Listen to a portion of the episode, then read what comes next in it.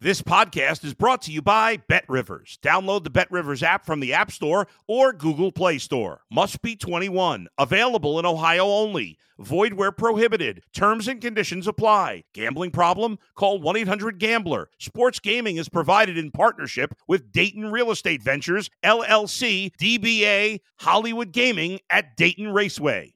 If you're a tennis fan, you'll love Betting Weekly Game Bet Match on the Bet Rivers Network. Whether you're a bettor or just love tennis, you'll enjoy the in depth analysis each week of the tennis calendar. Subscribe to Game Bet Match today from your favorite podcast provider. It's the Mike Francesa podcast on the Bet Rivers Network. This is not a regular player. This is not a pretty good quarterback. This is an all time great. Is he a strange bird off the field? He's a little nuts, I think. Okay? That's his deal. Is he really weird? Yeah. You don't have to hang out with him. You just have to put on your Jet jersey, go to the stadium, and watch him do his thing, which is move the Jets down the field and into the end zone, which is something you have not had in years. Subscribe to the Mike Francesa podcast on Apple, Spotify, or wherever you get your podcast. It's the Mike Missanelli podcast on the Bet Rivers Network. Good afternoon, everybody. Welcome to the Mike Missanelli podcast, podcast episode number 64, Thursday, March 23rd. There can't be a more important guest on earth right now than our next guest. We'll start the show right away with the great Jay Wright. Hello, Jay. Hey, Mikey Miss, how are you, buddy? Great to be with you. It, it is fantastic to be with you. I'm trying to figure out whether I'm more honored that you won a couple national championships as a coach or, or now that you're a media star. So uh, let's let's let's roll into the media thing. Because, and we'll talk some basketball, eh, obviously, in a bit. But you're a hot commodity right now as the uh, NCAA tournament is going on, and uh, I've been really enjoying your work. You're getting great critical acclaim uh, on the panel with, with Ernie and, and, Seth Davis and Candace Parker. So uh, let me just ask you, because I know this has been a whirlwind for you. This is a busy time, and they got you doing a lot of stuff. What's TV world been like for you? It, it's fun. It's it's new. You know, I know you've been doing this for a long time, so all this stuff is new to me. I'm learning um, a lot about about the job. This these last from uh, the week before selection Sunday to now. I'm in Atlanta now. Has been a lot of work. Still not as much work as coaching, but before that, I was just doing one game a week, which was pretty cool. It, was fun just going out and doing games. Um, you know, you could prepare during the week and and you get there the day before the game and watch practice and meet the coaches. That that was that was a lot of fun.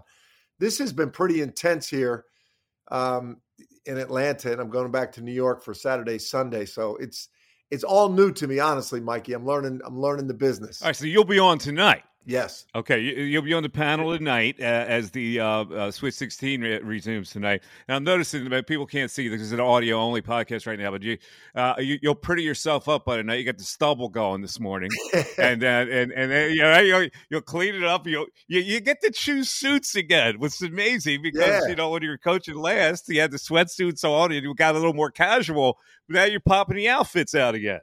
Yeah, you got to do. I, last week I came down here. I'm in Atlanta now, as I said. Last week I came down here um, Monday Monday night, so we were on Tuesday, Wednesday, Thursday, Friday, Saturday, Sunday. So six suits, man. I would like I never, you know, Big East tournament. I used to pack five suits. You know, this this was six suits. It's it's the packing that's getting me, not choosing the suits. It's the packing and and and you know not getting them messed up on the travel. Uh, this is really interesting because listen, uh, you're a great uh, preparer for your opponent, uh, but I, I assume you've got to watch even more film now on on these teams because you've got to know every team, especially when the field of 64 was out there, and it, it my I, it is amazing your recall with coaches' history. You know e- exactly where these guys have coached before and have come from. I guess that's ingrained in you. But what's the preparation been like? Is it been, is it different prep for TV than it was for a coach? Yeah, that's what's been real interesting, Mike. Um, so the part about coaching it just comes natural because in our business, we all, you know, we all talk to each other about jobs. You know, like wh- where were you? Who were you an assistant for? Where did you start? So that stuff kind of comes natural, which is really cool. Um, but preparing for games, it is it's a lot of film. Like, you know, going into the NCAA tournament, I hadn't I hadn't seen FDU play. I hadn't seen Florida Atlantic play. I hadn't seen Kennesaw State. I hadn't seen Texas Corpus Christi. You know, so you, you know, so you go to uh, Synergy, you go to Hoop One, and you watch you watch film on them. You know, or you talk to coaches. That that's been fun. Like talking to coaches. I've got certain coaches in in each league that I know that I talk to because you can still watch film, but just to really get a feel for what the team's trying to do, it's better to talk to coaches. So I've, I've been able to do that, but it's it's still not as intense as putting together a game plan to beat somebody to try to beat somebody. So it's not you could get a general feel for what are they trying to do, their personnel. But when you're trying to watch film to beat somebody, you got to know exactly what they're going to do, what they're going to do in every situation. So it's not as intense. All right, let's look at this tournament because one of the things that reaches out to me, uh, following and covering college basketball these years, it seems to me that the number one seeds aren't as strong as they used to be, and the lower seeds are stronger than they used to be. And here's what I notice when you're a favorite team and you're a higher seed, and that other team stays in the game because they're playing with their hair on fire, they've got nothing to lose the higher seed team gets squeezed a little bit. They get a little, uh, you know, oh my God, we can't lose this game, and they completely abandon what made them good. Now, I I definitely think you're right. I think um, the pressure in this tournament, um, and it's something that we used to try to take off of our guys at at Villanova everybody knows you get evaluated by how you perform in this tournament. Like you look at the season Purdue had, and, and now all of a sudden Matt Painter can't coach, you know, because he's he's lost in the second round a couple times. Um, and the players feel that, you know, they they feel like everything we've done during the season doesn't matter. This is the only thing that matters. Everything I'm going to be evaluated on is this tournament. And the higher seeds feel that going down the stretch. And the lower seeds with the transfer portal and this eh, and having gone through COVID, have older guys now who are not intimidated playing these higher seeded teams. And some of these higher seeded teams have young guys too, like Purdue had young guards, freshman guards. So it's it's a really interesting dynamic. One of the things in that regard that's kind of cool is this Florida Atlantic team has sophomores. They've got soft. Their three best players they, play nine guys, but I think their three best players are sophomores, and and the rest are juniors. They don't have many seniors. It, it's it, they, they kind of go against this this theory of older teams, which all the other teams are are, are mostly made up of older players. Uh, all right, so uh, in, in, in the Sweet 16 now, I know you've been looking at these teams. I mean, I don't know who has the edge. I can't call it anymore, but yeah, uh, a, a, lot of people like uh, Alabama, but uh, uh, you know, Michigan State is back in there making a run, and uh, Tennessee, and and and you got you know UCLA still in there, and Miami surprising. When you when you look at the at the final teams that are left, who's got the edge here? To your earlier point, Mike, there's not the separation. The the one team that is talent wise kind of separates themselves similar to you know some of the teams in the past, some of those great Kentucky teams or great Duke teams or is is Alabama, but but they're young. Those those guys are young. Um, Brandon Miller is is a is a freshman, he, and, and, he's the best player. Uh, Jaquan um, Jahvon Quinerly is their senior, really the only senior who you recruited, by the way. Yeah, we have. You recruited J- Jahvon Quinerly. It's interesting. Like when you when you look at him playing for a couple other school, schools, what's that feel like? Yeah, it's it's it's good because when he left, he played for us for one year, and it was one of those situations that um, we you know, when he came in, we knew it was going to be a challenge for him to kind of fit into our culture. And we talked about it. We said, Let, you know, let's try it, you know, because he was going to go to Arizona first. And then that fell apart. So he kind of came back to us. We said, let's try it. And at the end of the year, we we really said, like, look, this you're, you're trying. He tried. He really tried. Our place is a unique place. It's tough academically and basketball. As we said, you know, just just doesn't fit. So we really helped him with Alabama we actually tried to help him not have to sit out a year, and it was a good fit for him, and it, and it worked out perfect. That's what you want for these guys, you know. So it worked out well. But to your uh, original question about these teams, like how hard is it to tell a player that he doesn't fit in, Jay? Uh, it's hard. It's really hard. But it you have a relationship with your players that that they know you're you're constantly evaluating. You're talking about it all the time. Where are they going with their future? How are they developing within the program? You're talking about it almost every day. So it's not like it's not like you just you know you go out for practice, go to games, and then at the end of the season you sit down and say, okay, let's let's talk about where you fit in. You're talking about it every day of their lives. So we we were kind of sensing it through the season. He was sensing it, and then you know, and we there was a couple times during the season we said, look, just keep keep busting it out. You're doing a great job. Keep because he wasn't getting a lot of playing time. Be a positive influence on a team, and then you know at the end of the season we'll make a decision what's best for you. And and he really initially didn't want to go. He didn't want to give up on it, but we just you know we had Collin Gillespie, and and we saw it was going to take him some time, and it was just best for him. And and we, you know, if he wanted to stay, we were good with him staying. We we love the kid, but just it was going to take him some time to play. And um, because when he made his decision, we didn't know Collin Gillespie Collin Gillespie was going to be Collin Gillespie when he made his decision to come. So it, it that's what you try to do. You want it to you want guys that are there that feel good about being there and and then they don't feel like they're stuck there. So it, it worked out well for both of us. It really did. Jay, uh, you've been asked this a million times. So I'll ask you now. It's a, a year down the road. Um, why did you step away? What was the exact reason that you stepped away? Because a lot of people have theories, and I, I just want wanted to come from you.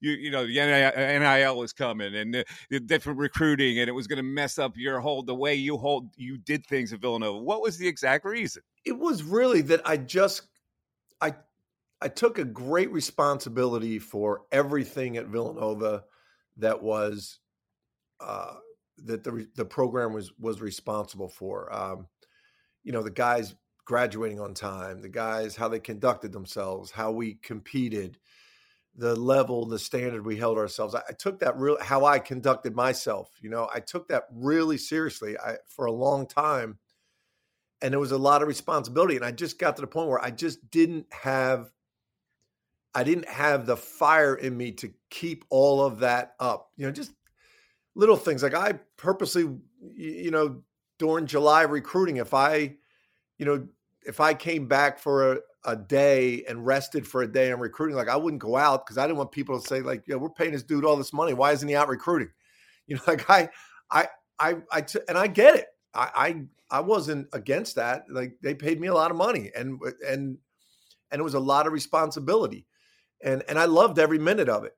And I just didn't feel like I had the fire to keep it at the level it was and to work the way I know you need to work to keep all those things in place at Villanova. Because at Villanova, it's not it's not just winning games, it's it's how the players conduct themselves, it's the academics, it's a relationship with alumni, and I loved all of it, but I just didn't have that fire anymore. Um, so let, us you know, as a you're looking at this team the year after you you've stepped away, and they're struggling. Um, and I know you uh, are, are, a big fan of Kyle Neptunes, uh, but when you're watching the way Villanova played this year, and you're watching the dis- disappointment, and the fans are disappointed, obviously, because they're used to a certain standard. Um, what's going through your head watching this whole thing? Oh, it was very difficult, but I, I understood it was a um, just a a perfect chain of events to, to to lead up to this season with you know Justin Moore's in, injury. Um, you know, I, I was kind of making the decision before Justin Moore was hurt, and Justin Moore's injury, and then um, Cam Whitmore getting hurt at the time that he got hurt. Miss he missed all of summer with USA basketball. Then he gets hurt right right during preseason practice, which he needed the most, right? And all of the and then the big injury that nobody talks about is Jordan Longino. Even last year, when we were going into the Final Four, we felt you know you don't talk about this because nobody wants to hear your problems, but we didn't have Justin Moore going into that Final Four game against Kansas, but we felt if we would have had Jordan Longino, we would have been fine because he was our best, one of our best defenders. But he was he had a knee injury too, and he was out. So we going into that Final Four game, we didn't have Jordan Longino or Justin Moore. And then Jordan Longino gets hurt again this year, and he never, you know, he was on restricted minutes, couldn't practice. So it was, it was, it was really a difficult situation for Kyle coming in new with all these injuries. So I knew again, people don't want to hear that. You you you you're supposed to just get it done. But I really felt for Kyle, and mostly I was proud that they they stuck together. They always they ne- they never got blown out in a game. They battled in every game. They fought to the end, and and they stuck together. And that's the best you can do in that situation. Again, understanding the fans aren't going to like that, but in terms of how they handled it, I was proud of them. Now, uh, you, Cam Whitmore. Let's talk about him for a second. Because arguably he was the the, the highest uh, profile player that, that you recruited. I've had many conversations with you before about uh, the reluctance to cr- recruit one and duns unless they fit into the Villanova system. And this kid was picked to be the sixth pick in the draft uh, it, prior to even setting foot on, on a college campus. Um, but it looked like he, he was, and I know he was injured, but it looked like for most of the season, he was very disengaged uh, to to playing, and, and, nothing ran through him. And, and it, was kind of you know I don't know how good the kid is at this point. What what were your impressions, and, and how does that uh, you know uh, alter your thinking about the one and done thing? For a place like Villanova, yeah. First of all, he's super talented. He really is. Uh, he's really good. He, he's going to be a, he's going to be a good NBA player. Um, secondly, in, in terms of, I know what he looked like. He just he's just one of those kids. He's real he's real young. He's 17 coming into school. So he chose Villanova, just to give you an example, when NIL was just starting and other schools had put numbers in front of him, you know, like this much money per year for four years. And we didn't have our NIL set up yet. And I and I said to him, you know, at that point when I was recruiting him, I said, look, you just you're gonna have to come to Villanova because you want to be a part of the program, you want to learn, and we're gonna get our NIL going. I I just can't tell you what it's to be yet because we don't have it set up yet. And he still came, and uh, so he's he's real young. He looked on the court like he was like he was disengaged. It's just his personality. He's he's a wonderful kid, but he was struggling because he missed six weeks where he missed the whole. Our summers are really big. He played for USA Basketball.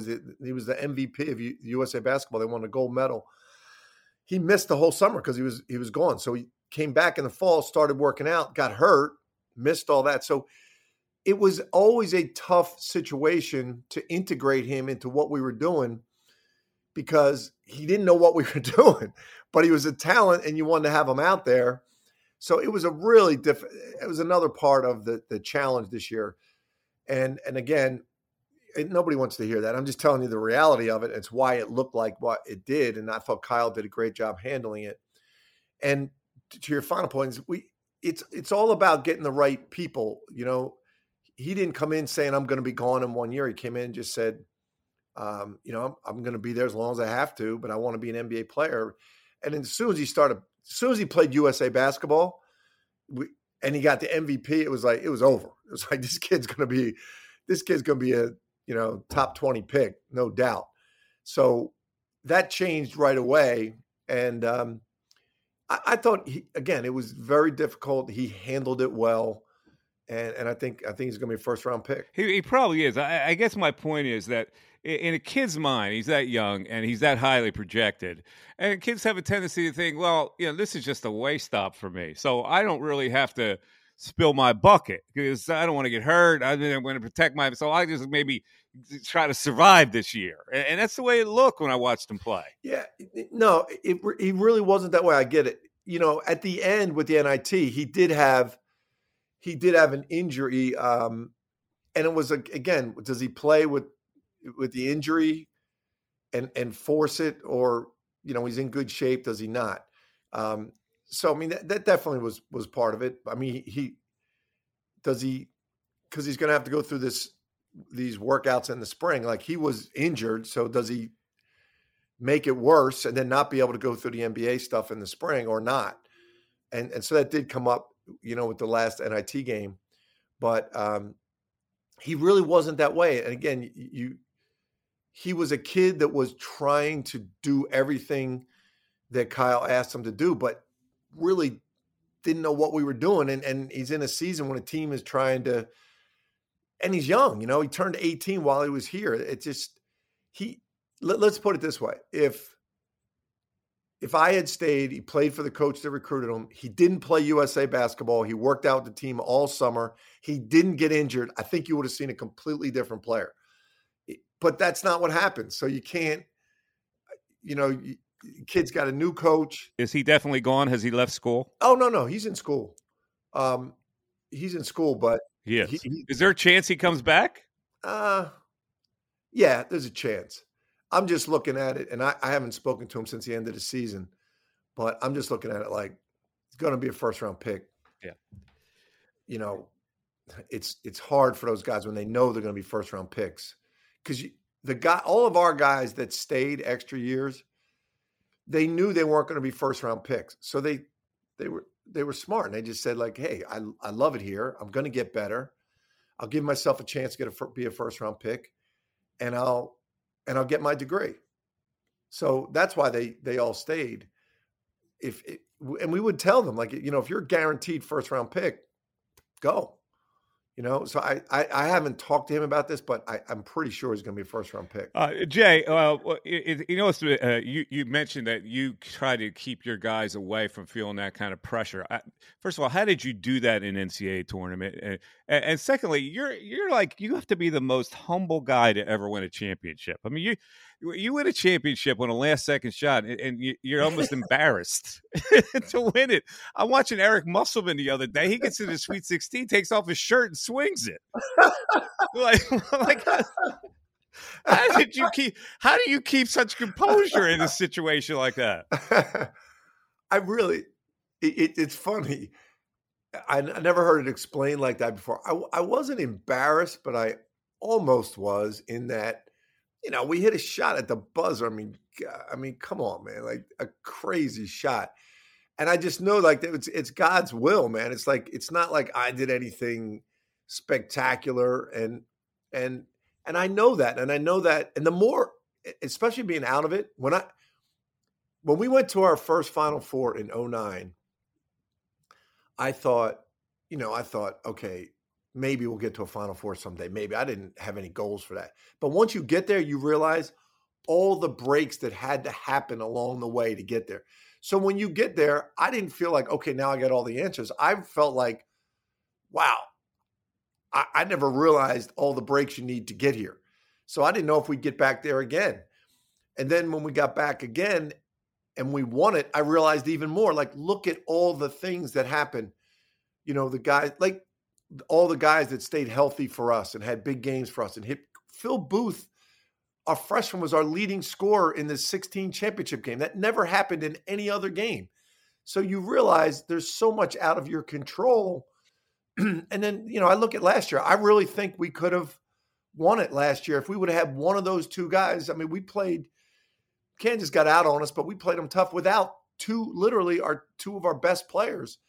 And, but it just wasn't it wasn't to be. So if you think it's you doing it, you're just mistaken. You're just wrong. It's it's it's a lot of great people around you, a lot of good breaks. It's God's will. All you could do is put in a great effort and do the best job you can. Yeah, well, you're shortchanging yourself a little bit here, but uh, h- how did you get your guys to to be so focused when you know we're just talking about how how certain players, really good players, really good teams, get, seized by the moment? How were you able to talk your guys through that, and how are they able to do it? We we always told our guys when we would and we would talk about, you know, we spent every day. We had a we had a philosophy: dominate their time. You know think about when we were 18 to 22 years old eh, left alone at 18 to 22 you're not making good decisions i didn't you didn't nobody does. So we were, were with these guys all the time and we were constantly trying to impact their decision making. So we would talk to them all the time about like we, our goal and what we can control is the consistency of how we compete every day. Don't we're not going to evaluate you on what you do in the ncaa tournament. We're not going to evaluate our program. And if you remember, we had some years where we lost in the second round as one seed. And we would talk eh, all the time within our program about like, you know, people are going to kill us. That's they have the right to do that. We always said, if if you get killed by the media, you can't complain about it because if not for the media and if not for the fans, we're not playing in front of 20,000 people at the Wells Fargo Center. And I would say to them, you like that, right? You like when we're down there as 20,000 people. Yeah. Well, if you like playing in front of them, then you got to take the heat when they complain about you or they boo you or the media criticizes you. You got that comes with it. You can't, you don't get everything for free.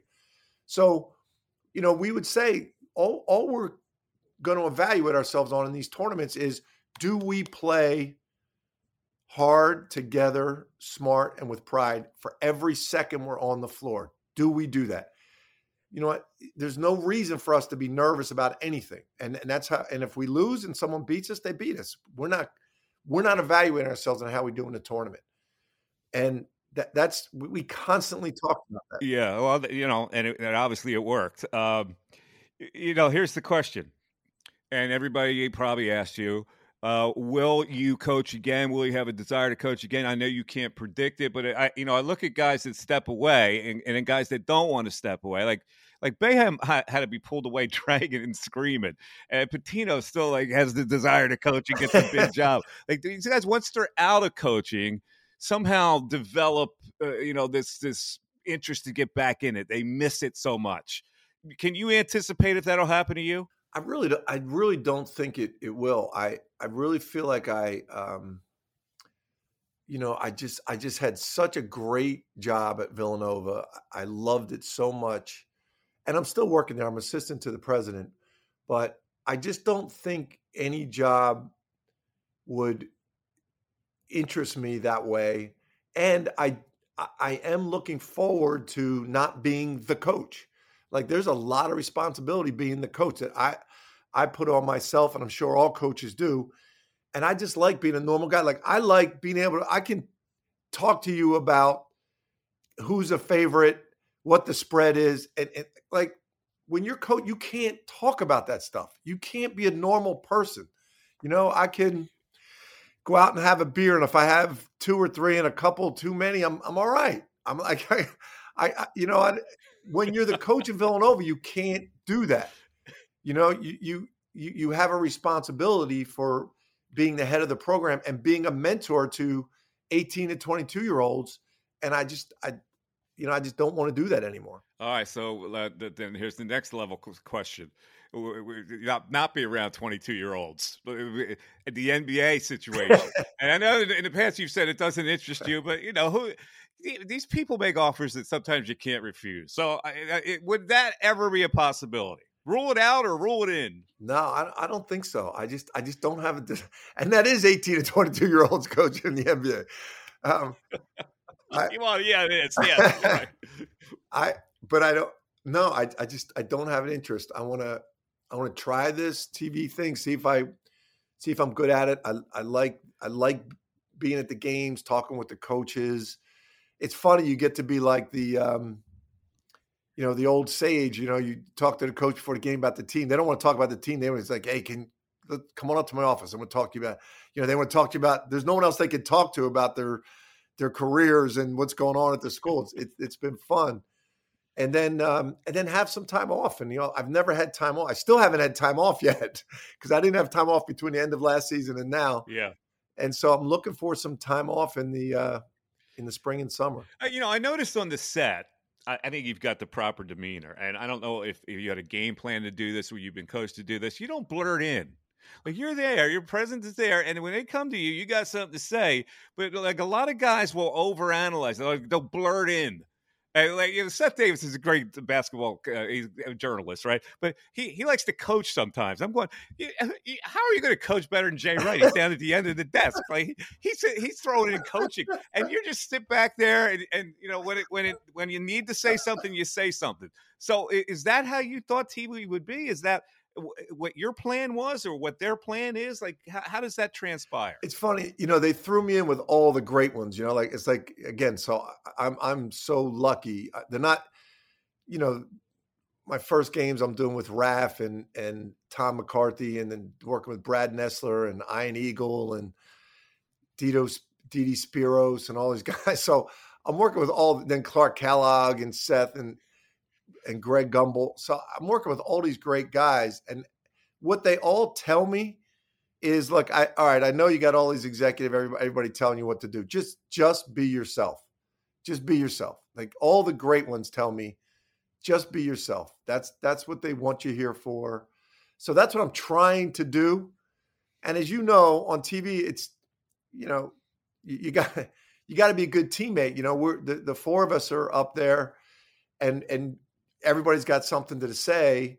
So you, you, you got to be a good teammate. So that's what I'm trying to do. I'm trying to be myself and be a good teammate. Uh, tell me a Raph story because I know, like when he would come here for your games, that that was a night out and it was a late night out and it was dinner and you know. Uh, but now, if you're working with him multiple times, those nights have to be really long. You got to have stamina to hang with Raph. It's unbel- He's unbelievable. Night before the game, we go out and no matter where we are, we're in Starkville, Mississippi. He finds a place. We got a place Brad Nessler. He'd take all the young production assistants out. He loves it. We're out all night. So finally, I, after like three or four games, and I wake up dying the next day. And we, you know, it's a 12 o'clock game and we got to, we got to be in there at like 945, you know, and um, finally I took Patty with me. We did the Kansas TCU game. I said, we went out, me and Raph and Ian Eagle and Patty and couple other guys. I said, Patty, I'm going to have a cup, one glass of wine. That's it. And then you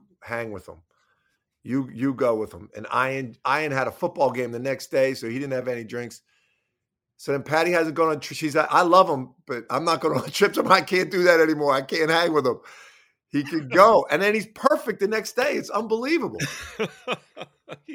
yeah, he really is. Jay, last, last thing. Listen, I'm watching Jalen Brunson, and I'm I'm I'm blown away.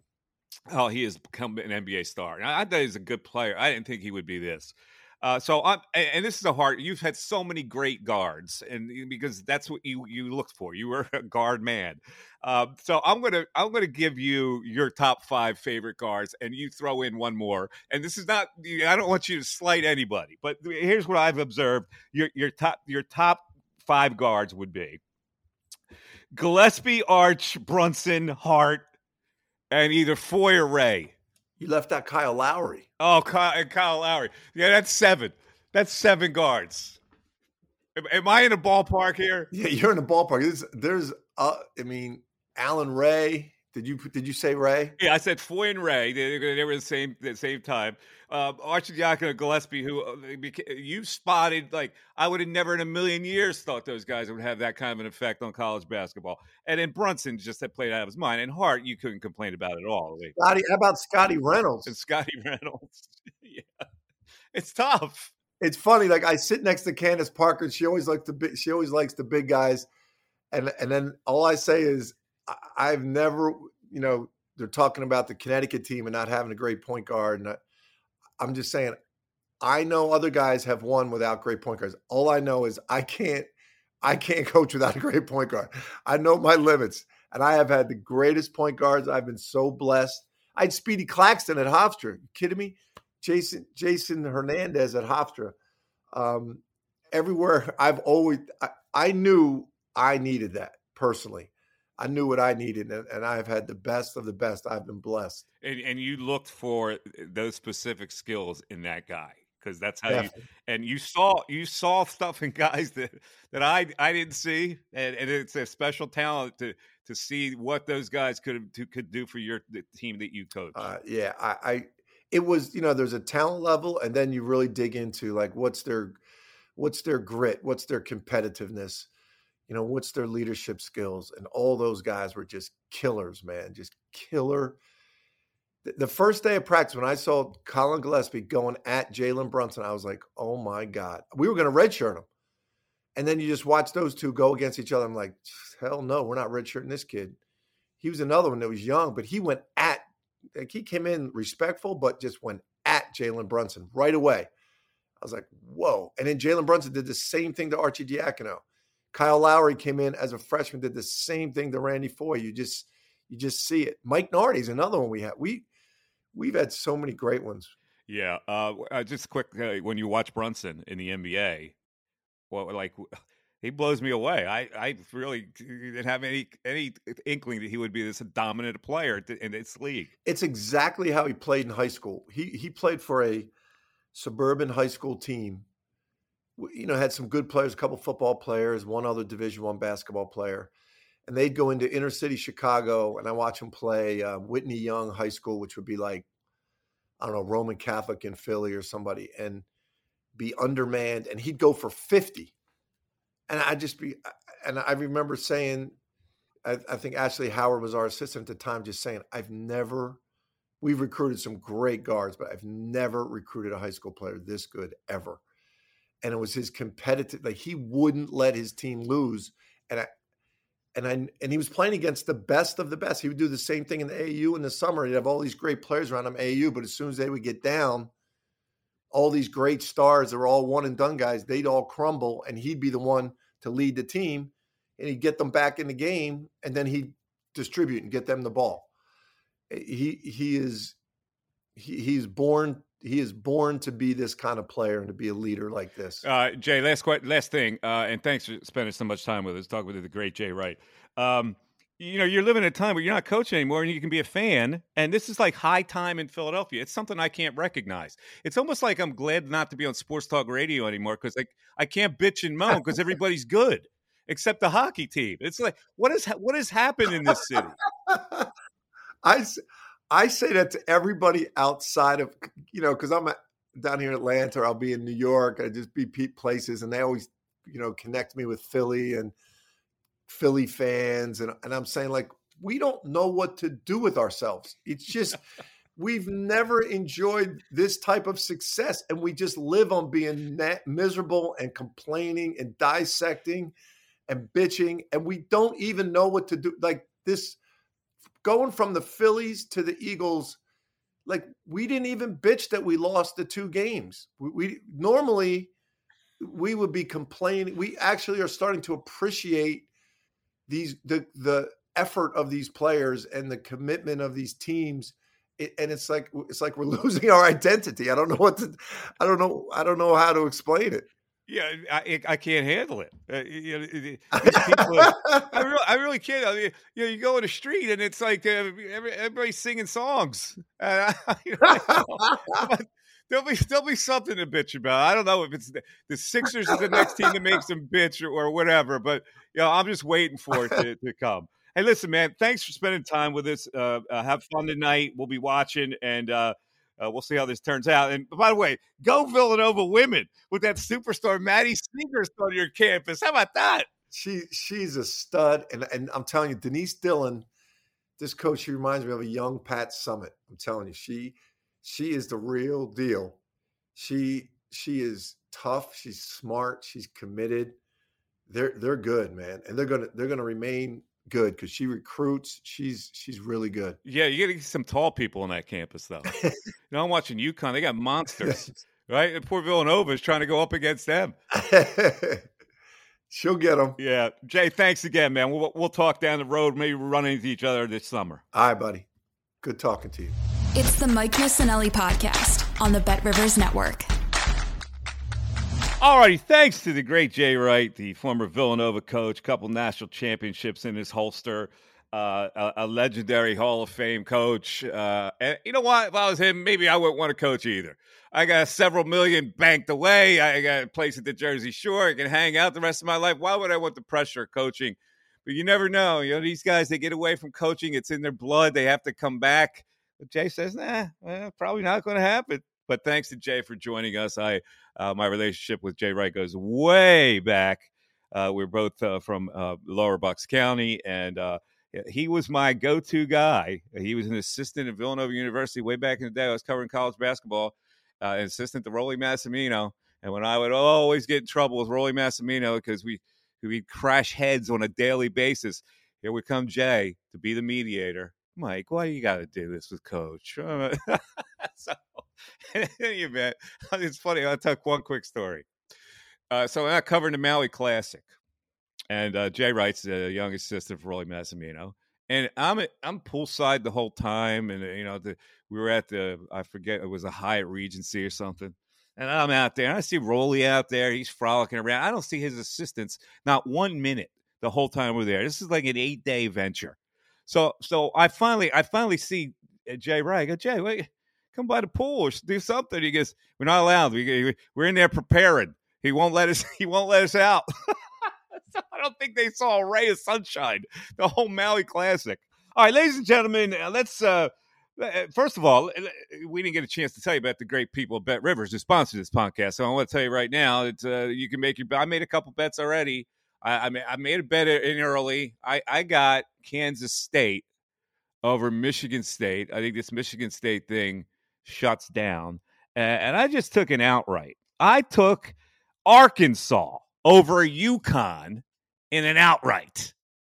And UConn's slightly favored tonight. I think the Razorback Pig Sooie wins the game tonight. All right. Uh, it, so Bet Rivers app, and of course we got the Philadelphia contest going on where you can win a hundred dollar gift gift card uh, if you get the most correct wins. Just go. And these are all teams that are uh, Philadelphia area. So uh, Sixers, Flyers are involved, and um, uh, I guess there's no teams left in the NCAA tournament, but any uh, Philly area athletes competing in individual sports are eligible. Just go to the website betrivers4free.com and you can play the contest. That's betrivers4, the number four free.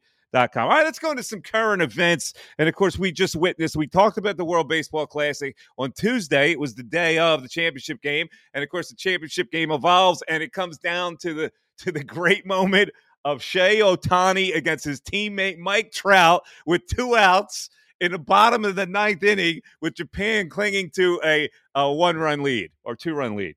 And, uh, you know, um, uh, it, it was a dramatic at bat. And, uh, you know, I, the WBC was just fabulous from, from top to bottom. And, and in a way, we'll look at the at bat in a second, but in a way, losing uh, to Japan will fuel a better team three years down the road. They're going to do it again in 2026. The one thing they had we- that was a weakness was starting pitching and pitching in general. Now, hopefully, just like when it happened with the Dream Team, when the Americans got beat with the college kids, they had to bring the pros in and send the message that we dominate this sport. This is our sport. And so I think the same thing can happen. I think general managers have to relent, and I think players stop being babies and stop worrying about getting hurt in the WBC and play for the country for one gosh damn period of two weeks. So maybe these starting pitchers will increase in, in 2026, and I think it will. I think there's going to be a lot of player pressure to get these these pitchers involved. So that's the, the, the lasting impression I have. Now, uh, it, it, uh, Mike Trout was not happy with that at bat. Uh, Mike Trout did not like he wasn't ready to frolic and bask in the glow of the WBC and how wonderful it would be. He wasn't ready to do that and bow to Ohtani. He was damn pissed that he swung and missed at three pitches. He didn't foul anything off. He missed two hittable fastballs, and then that slider was an all-world slider, and he missed that too. Now, uh, uh, there were a lot of bad at bats during the course of that game, and I was disappointed in, in the Americans when they had the runners in scoring position. They just didn't deliver. They they really succumbed to Japanese pitching. And, and those Japanese guys, I'll tell you one thing: they throw hard, but they have they all have splitters, and they're tough to figure out. But you know, I'm looking at a guy like Paul Goldschmidt, and he's in the middle of the order. He killed them in the middle of the order, and he killed the Cardinals against the Phillies. I don't know if he's a clutch player or not, but he looked way overmatched. It's a shame. Now Mookie Betts came up, hit it hard, but it was a double play ball after they got the leadoff runner on. So it comes down to Ohtani and Trout, and Ohtani beats Trout in a great moment. And you saw the WBC's TV ratings were sky high. So all these people that bitch and moan that it's a terrible thing, it, it, it was great. Like otherwise, what we're going to subject to boring spring training, but spring training is boring. We can't wait for that to get over so the season starts. So here, it, within spring training is this compelling tournament between nations. I thought it was fantastic, and I love the timing of it. People say oh, the timing's not good. You got it's perfect. And these guys are worried about ramping it up too early. What's the difference? You're you're you're going to be in a competitive situation. It's not like you're going to overthrow. They're limiting your pitch count. You're in high leverage situations. That should help you get prepared for a season. All right, that's just the way I look at it. All right. Uh, now, uh, by the way, I, I'm left with one question. I'm still trying to figure out how Lars Nootbaar figures into the Japan lineup, uh, and I'm trying to. he's he was born in California, right? Like, I don't know what his Japanese ancestry is. He gets he gets pulled into he's the starting lineup, starting center fielder, and I'm wondering to myself, like, how would I feel was I, if I was a really good player in the Japanese league, and and, and I uh, have to give my spot up to this American or the what, what do they call him, the Gaijin, like, how am I going to feel out Japan? Why the Lars Nootbaar get involved in that? He can't even he can't even communicate with his team. Well, anyway, uh, that's my WBC situation. All right, so anyway, let's move on to the Sixers. All right, the Sixers are a half game behind the Celtics, uh, and uh, right now in the playoffs, they would play either the Nets or the Heat. Shouldn't be a problem. In the second round, most likely, they're going to play the Celtics. Uh, all right, so whatever happens, happens. Um, their schedule is really tough, starting with Friday night. And they play at the Warriors, then at the Suns, and at the Nuggets. The Warriors and Suns are back to back. I'm going to tell you right now, I'm going to bet a zillion dollars against the Sixers on Saturday on a back to back. I don't think like they're going to they'll probably beat the Warriors. I don't know who's going to play. Harden probably sits out, but they probably still beat the Warriors. Uh, and a back to back at the Suns. I don't know who's going to play in that game. So I'll take the Suns and at the Nuggets. I think they'll store up to play at the Nuggets with that Embiid, uh, Jokic uh, uh, uh, bash. So the Sixers get really interesting over the next several days. Uh, pay attention. Meanwhile, the Phillies. Um, we haven't paid that much attention to the Phillies, except for the news that Bryce Harper may be back sooner than later. But the pitching staff suddenly has some woes. Uh, now, on paper, before we started spring training, everything was hunky dory. Now, all of a sudden, Painter is no longer going to be the fifth starter. The Taijuan Walker got crushed uh, yesterday. Uh, and now, Ranger Suarez, they're keeping him out for a little bit. So, the three, four, five seems to be uh, in a little precarious shape, which means you're probably going to get Strahm as a starter, and you're probably going to get my least favorite pitcher on that whole roster, and that's Bailey Falter. I, I guess I'm sorry. I listen, I, I well, he's all right, Mike. I hear you speak. Why don't you like Bailey Falter? Because he throws pus. That's why. That's why I don't like Bailey Falter. He's got nothing. It's the Mike Missanelli podcast on the Bet Rivers Network. Mike Unleashed. Some topics that are on my mind. All right, let's start with uh, a couple of uh, TV shows that I'm interested in. I'm watching one of it, one of them, and it's really compelling. I don't know if anybody's out there watching. It just started on Netflix. Uh, the documentary on Waco. It's called Waco. Um, it's got a subtitle. I forget what it is, but it's on Netflix. And of course, is the '93 situation with the ATF and the FBI. Uh, it's the Branch Davidians led by David Koresh and uh, the mayhem that ensued. It is absolutely fantastic. You got to watch it. And I don't know if people remember what happened back then, but um, uh, here's here's the, the short and long of it. So Koresh has this cult down there, and hopefully, you know, we've seen these cults before. He's down there. Um, word gets out that somehow they're stockpiling weapons because a uh, a FedEx package gets broken open, and they see some empty grenades in it that are going to this address. So off they alert the ATF. The ATF now wants to get the element of surprise and serve a warrant that they have all these weapons in there. Well, a mailman, a TV guy, is is trying to track where this is going on, and he he, he gets lost where the compound is. A mailman comes down the street and he says, Well, the mailman must know where this is. He asks the mailman. The mailman happens to be a Branch Davidian. The Branch Davidian roars back to the compound, alerts Koresh. They stockpile all their weapons and take ready positions. The ATF shows up, and this is the big uh, thing in this thing. Who shot first? The ATF unleashes bu- raining bullets on the compound, thinking that somebody in the compound shot first. Now, I don't know if that happened or not, but it turned into mayhem. And uh, and, and a gunfight like it was World War II. And and finally they they get them to back off. They get a ceasefire because four ATF agents are killed. Some Branch Davidians got shot in the whole thing. They're trying to get the wounded out of there. But you got to see the dynamic of this called Waco. If you don't understand it, because now we're going into modern day and what could possibly happen here with this Trump indictment and whether people would would uh, uh, like whether he would hold off in Mar- Mar-a-Lago or whether his supporters would. Help. But you got to see this because you know these history lessons we, that we should all go by. We should all know about them, and not many people really know the letter and verse of this Waco thing. But you got to see Waco the documentary. I highly recommend it. Now tomorrow, uh, I'm interested in another documentary. It's called Reggie. Reggie Jackson documentary is coming out. It's starting Friday on Prime Video. Now I'm going to tell you that Reggie Jackson was my absolute favorite player as a kid. I was fascinated by Reggie Jackson. I knew he was from here, which gave it, uh, you know, an extra stamp. When he started with the Oakland A's, and he's this sleek left-handed like cobra, uh, and he's smashing home runs. He had like 30 home runs at the All Star break. I was fascinated by him. I've convinced my father to take me to Yankee Stadium to see the Yankees play the A's, and he hits a freaking home run again. It was like one of the moments of my youth. I was always compelled by Reggie, so I'm looking forward to that documentary. It's on Friday. Just wanted to give you an alert. All right, last thing on Mike Unleashed. This is so disturbing. I don't even know. Like in the year 2023, and it's it has to do with Sports Talk Radio. Sports producer uh, one of the shows up at WEEI, which is a sports talk radio station in Boston. They were doing some kind of a bit about what would it, what would be your favorite nip, meaning wh- what kind of shot would you take? Whiskey. What's your favorite nip to take a shot of? So everybody goes through and they're naming whiskeys, and this producer blurts in and he says Mina Kimes. Now, uh, that is a blatant racist statement that he makes. He comes out yesterday and said he didn't mean Mina Kimes, he meant Mila Kunis. Like that's going to matter.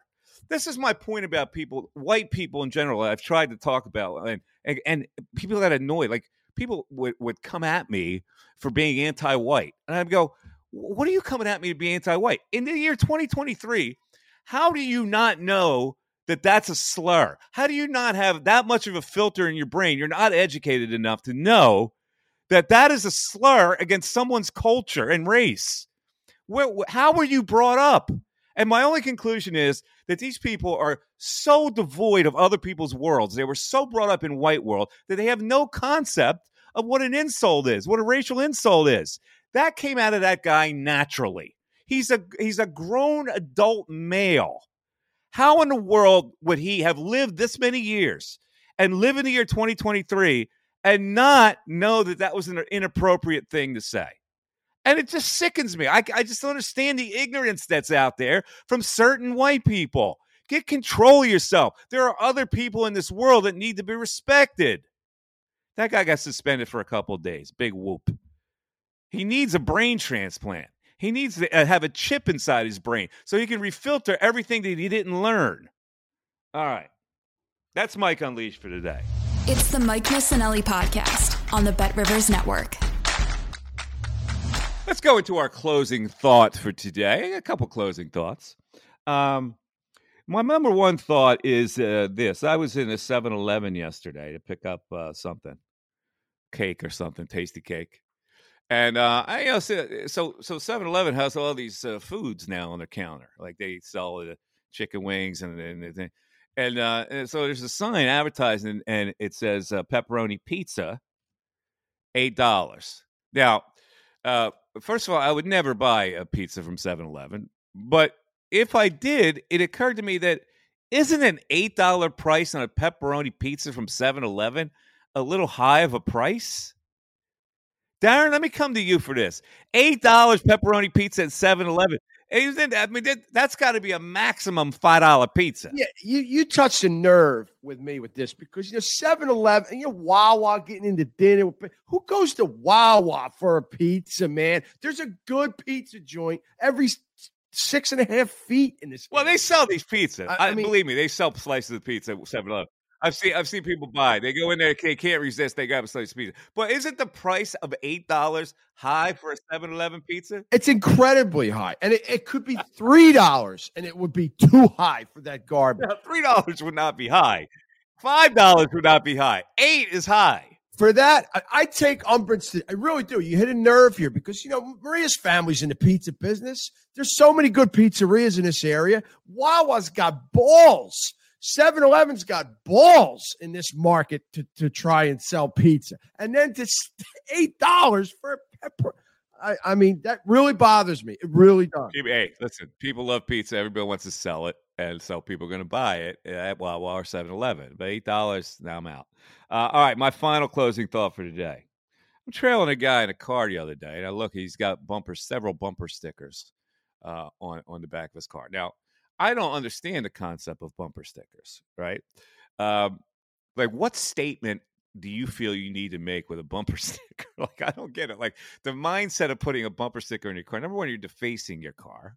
And number two, why what statement are you making like why do you feel the need to make that bumper sticker statement so the bumper sticker statement that i focused on was he's driving a versa you know it's a nissan it's a small car economy car and the bumper sticker says i heart boring cars and i'm going like i that's a guy i would like to sit down and talk to because i would like to know what would compel him to get a bumper sticker that said "I heart boring cars" and then put it on his car as if to make a statement to the world. Like I, that's that's it's not the bumper sticker per se. It's the mindset of putting the bumper sticker on the car, and it's the mindset of putting this particular bumper sticker on the car. And I kind of feel the same way about vanity license plates.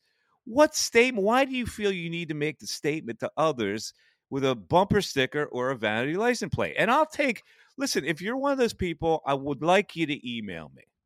And if your email is compelling enough, I want to put you on the podcast because I think it would be a fascinating uh, uh, philosophical discussion on why people feel the need to project that view onto other people with a bumper sticker. I'm just I'm like totally fascinated by it. So, Darren, what are your thoughts on this? Well, I think Cosmo Kramer gets the exception with Ass Man because he is the Ass Man, right? But that wasn't his. it was a mistake. yeah, it was the uh, it was the it was the fanny doctor. It was the proctologist. Proctologist. I, I don't. I, I first of all, I was taught a long time ago that every bumper sticker devalues a car by about five hundred dollars. I have on the back glass of my truck, I have a little like salt life thing because you know me, I'm uh, all about the island life. I'm always down the shore. I don't. I think uh, first of all, bumper stickers junk up a car generally. Number two, it's a boring car. It's a boring stick. Like, why are you promoting the fact that you're boring? If you want to get to this one particular guy, you have a boring car, and you're telling people that you enjoy boring cars.